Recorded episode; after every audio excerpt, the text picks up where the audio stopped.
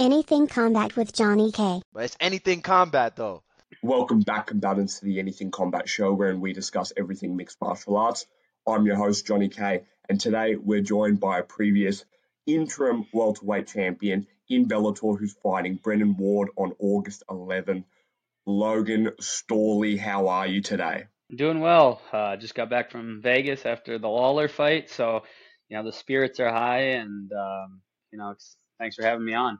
What was that feeling like? What were the emotions for that Lawler fight? I just want to ask you that because when I saw Robbie fight, I truly believe that there's a mental block when it comes to fighting. And the Robbie of old that tapped into that fifth round Lawler, that everything's precise, powers there, speed, ferocious fighting style that no one can contend with.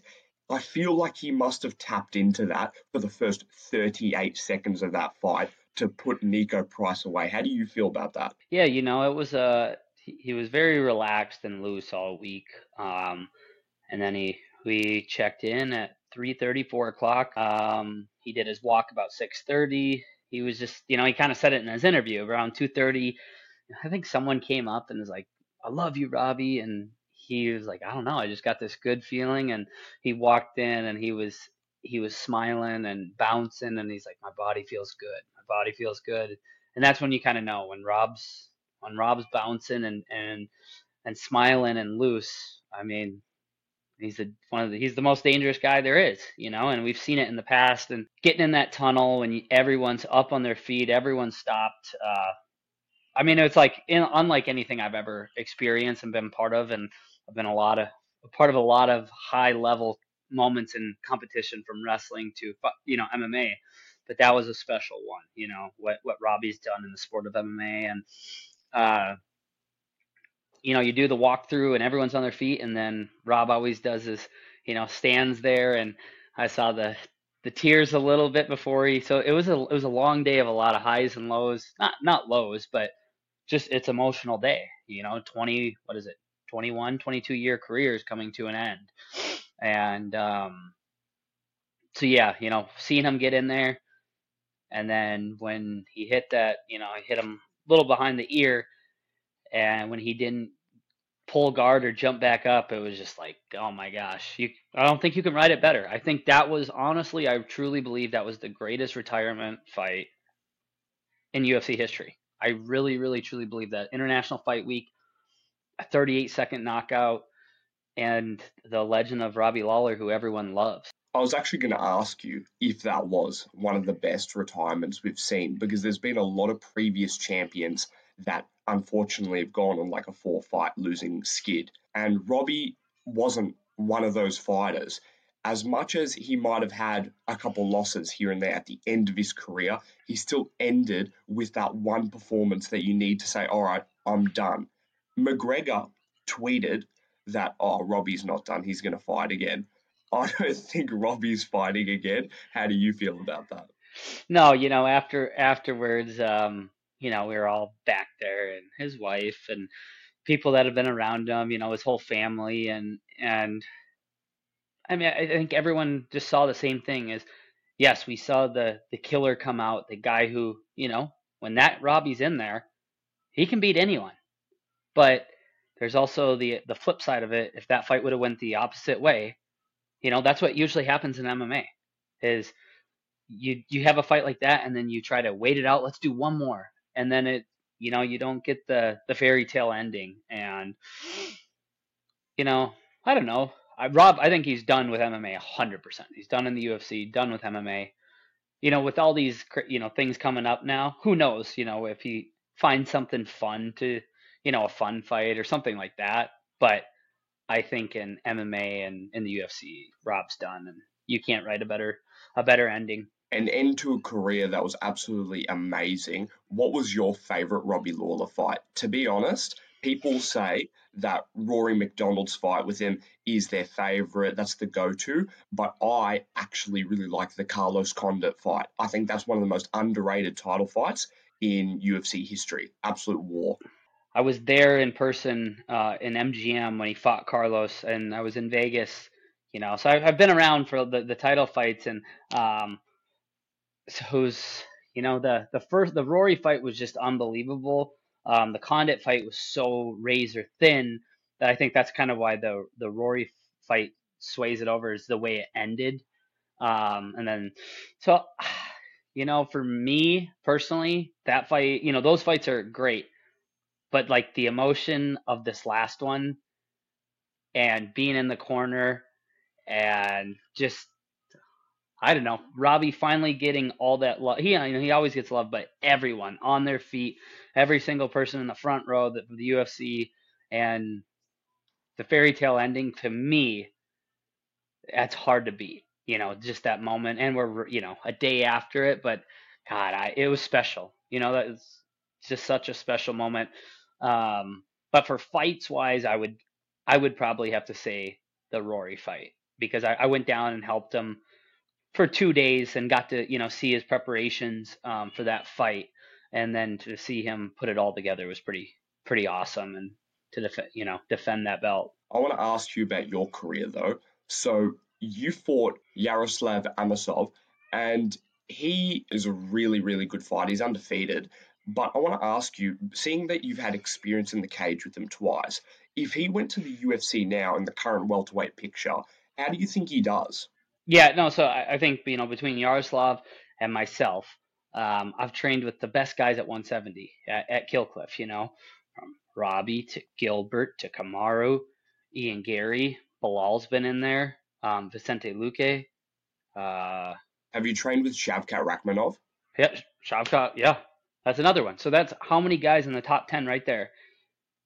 Top huge, 15. huge amounts. Yeah. Yeah, seven. So, um, at the end of the day, I know I know where my level is. I know where Yaroslav's level is, and you know, I think we're both very confident that we can beat anybody in the world in any in. It doesn't matter what organization. So, um, yeah, I think Yaroslav would go over there and do extremely well. Um, you know, Colby and um, Leon coming up.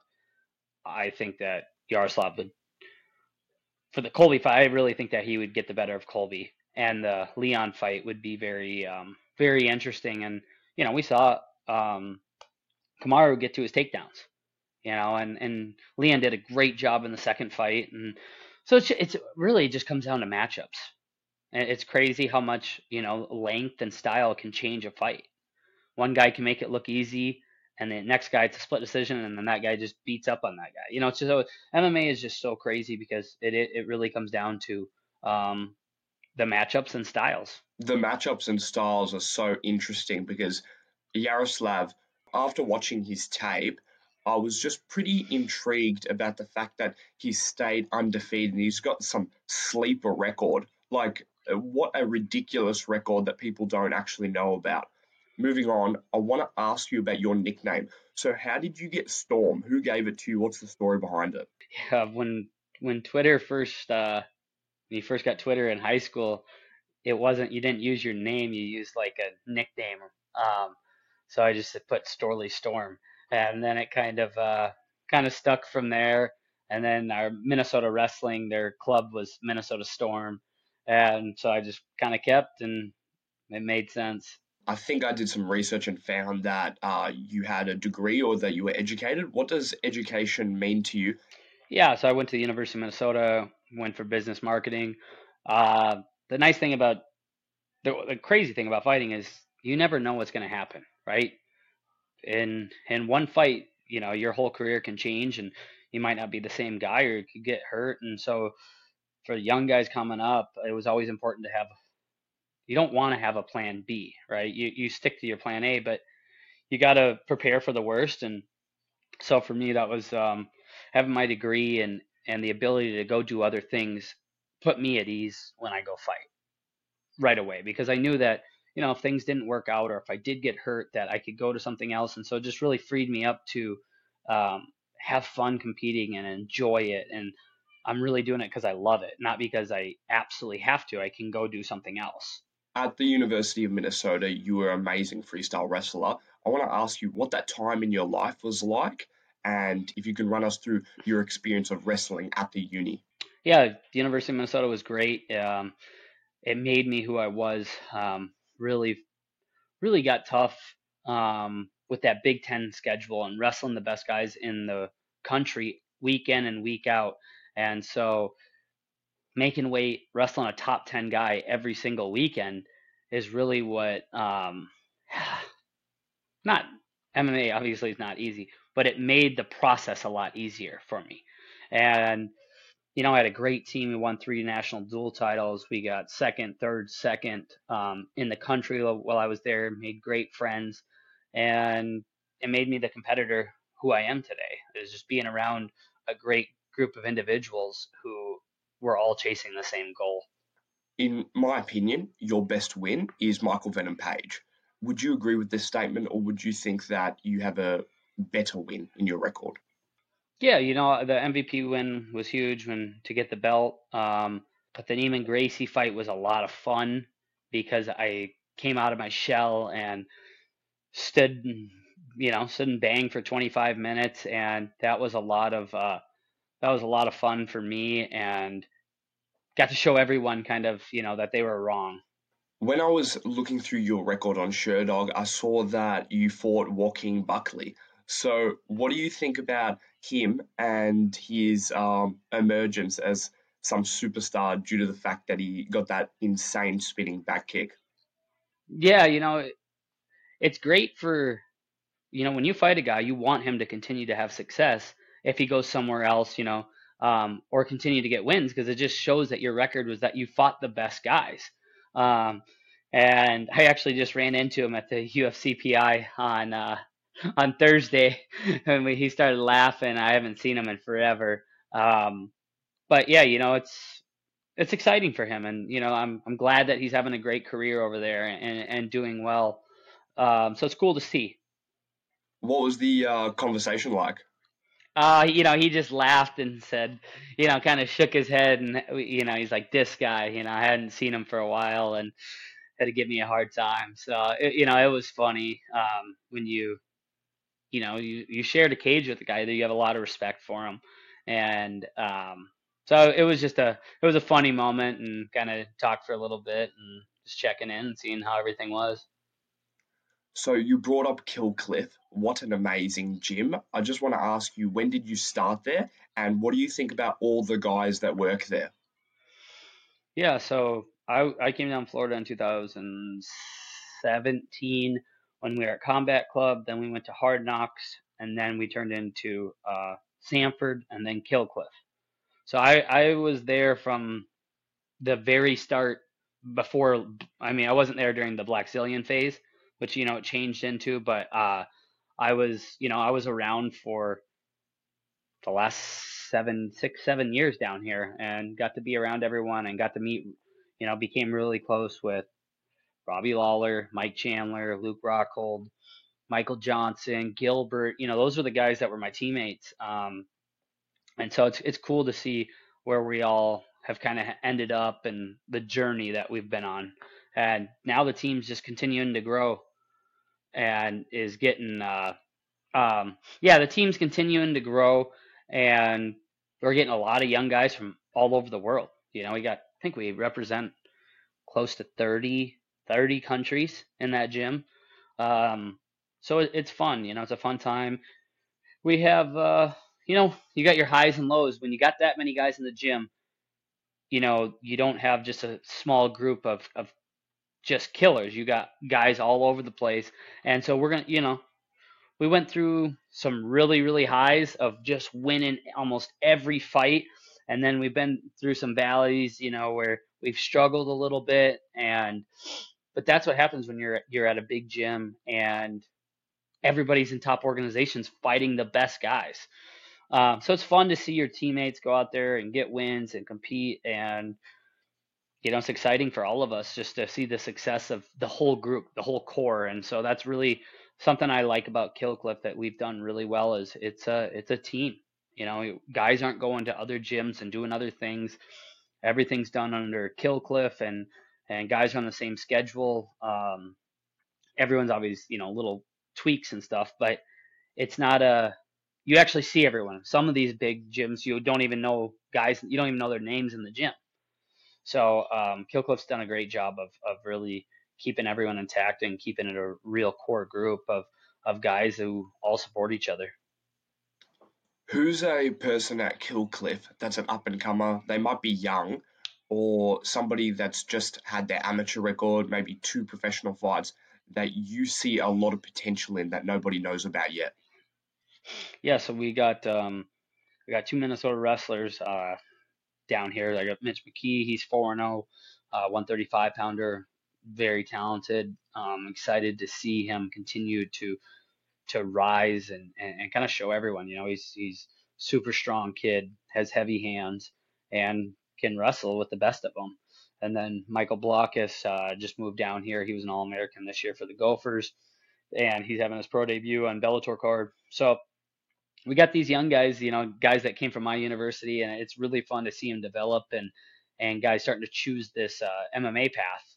And, you know, there for a while, uh, we weren't having many guys out of college come over and fight, and so it's exciting now to have these guys um, come and fight and take this path, and especially when they wrestle at the same university and and I get to be there for them and kind of be that guy to mentor them and help them with the questions like Robbie and Chandler did for me along my way. How often do you play golf and are you any good? yeah, you know, I like to play golf. Um, that's kind of uh, my getaway to to get away from the gym and take a break from it, you know, be outside. Uh, I'm competitive, so that's why I really enjoy it.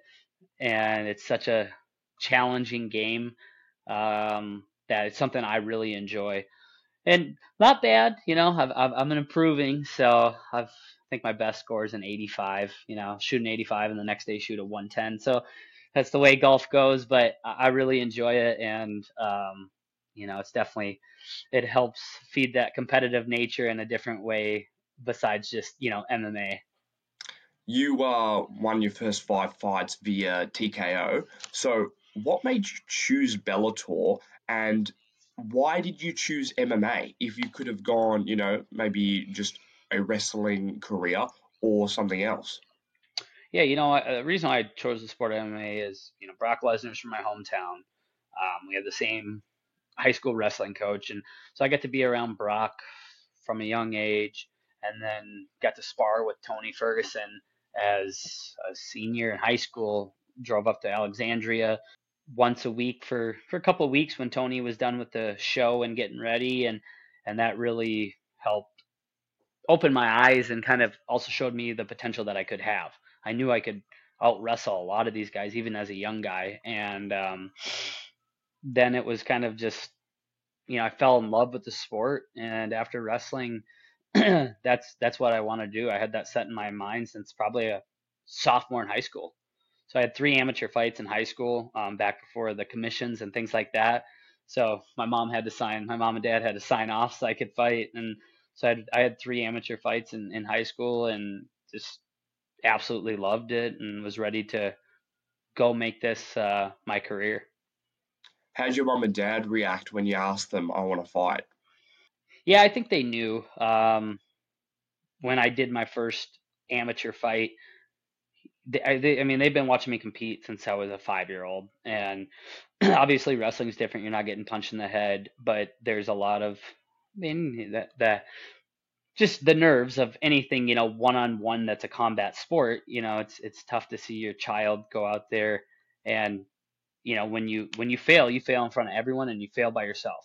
And that's what the sport of wrestling teaches is, you know, we have so many guys in the sport of wrestling that end up being successful and in business and in life because the sport of wrestling teaches you how to fail and how to take you have to you have to be the one to accept that and take responsibility for you can't blame anyone.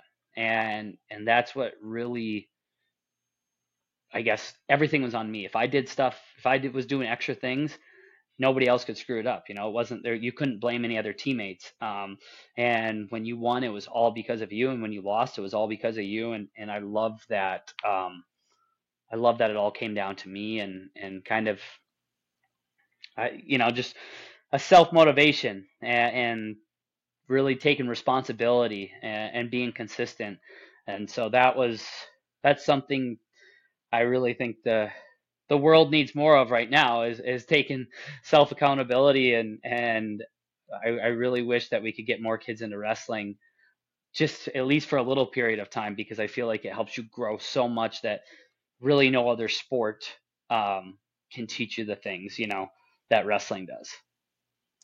What's what's the most memorable part of your career? It could be the wrestling, it could be the accomplishments, it could be a loss that you had a moment of realization, or it could be a spectacular win. What would you say it is?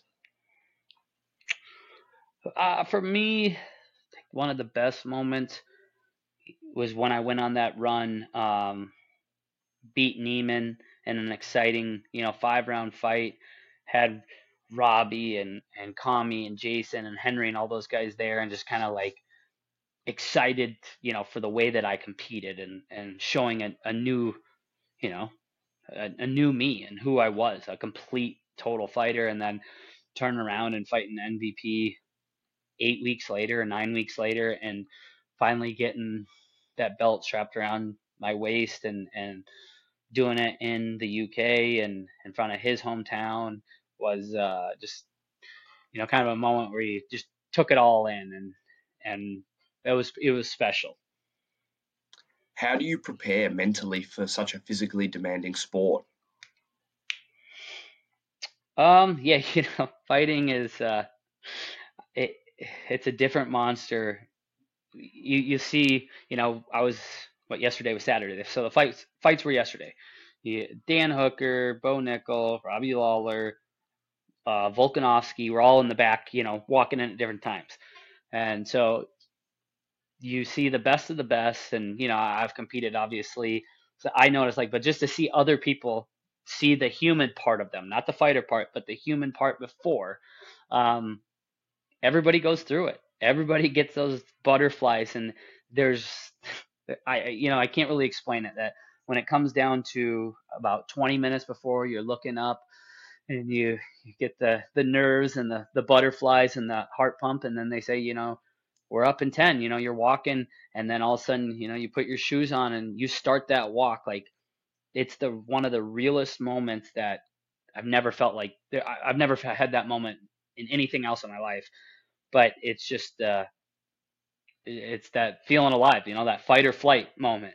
And then you walk out in front of, you know, ten to twenty thousand people and the roars. Um, it, it is it is crazy. But once you get in there and touch gloves, you know, you kind of can settle down and, and start to read your moments and see those, you know, see the little things you've worked on. And then, you know, I think a minute or, you know, two in, once you get in that first scramble or exchange, then you go back to, okay, I'm fighting. It's already started. Um, but yeah, it's a it's a special moment. I really wish that a lot of I wish that more people, fans in any sport, but especially in fighting, because these days everyone with social media talks and talks and talks and talks and talks. But there's a difference when you know your body's reacting a little bit different the nerves the pressure the financials everything comes you know comes into play um it's not as easy you know it looks easy sitting at home from the couch of oh why didn't you just do this um but to be in that moment you know is that's why the guys who are at the top they're special they're special human beings who can um handle that pressure and still you know perform at the highest level at the highest pressure and and get it done I always ask fighters about pre-fight rituals. So Charles Oliveira has a little pebble and he's got a lucky rock. And if he touches this rock, he's going to win. So do you have any pre-fight rituals? I don't have any. There's no like rituals. Um, I think it's just kind of uh, kind of have a schedule of how you know how you do things and and making sure you know it's kind of the same every time and and making sure I always, you know, I always write things down, have my clothes the right, you know, it's you kind of do things the same exact sequence, um, and the way you get ready and just certain things like that.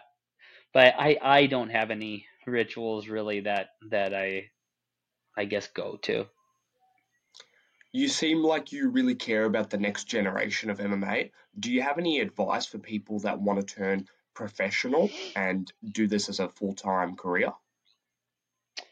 yeah, you know the, the I guess it goes from the sport of wrestling, what it gave me, right? And in the sport of wrestling, now they're starting to become money in it. But before there was it was never about money. It was just about the love of the sport and who it made you become.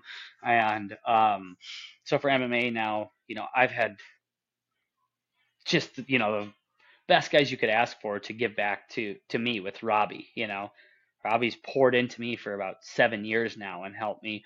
So for these young guys, I guess the biggest thing I always say is, you know, you have to have a plan.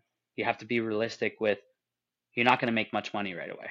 Let's just let's just be honest, right? That's that's how the sport is. It's it's not like you know the professional leagues um, where you're going to sign a twenty million dollar contract as a rookie. Like it just doesn't happen.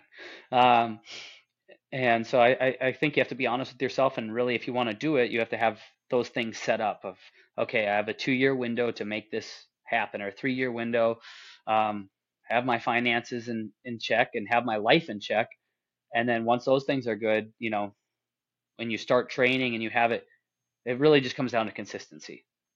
Guys who continue to show up in the gym do the right things outwork people right? Usually usually have a, a much higher percentage of of making it and actually making this a career.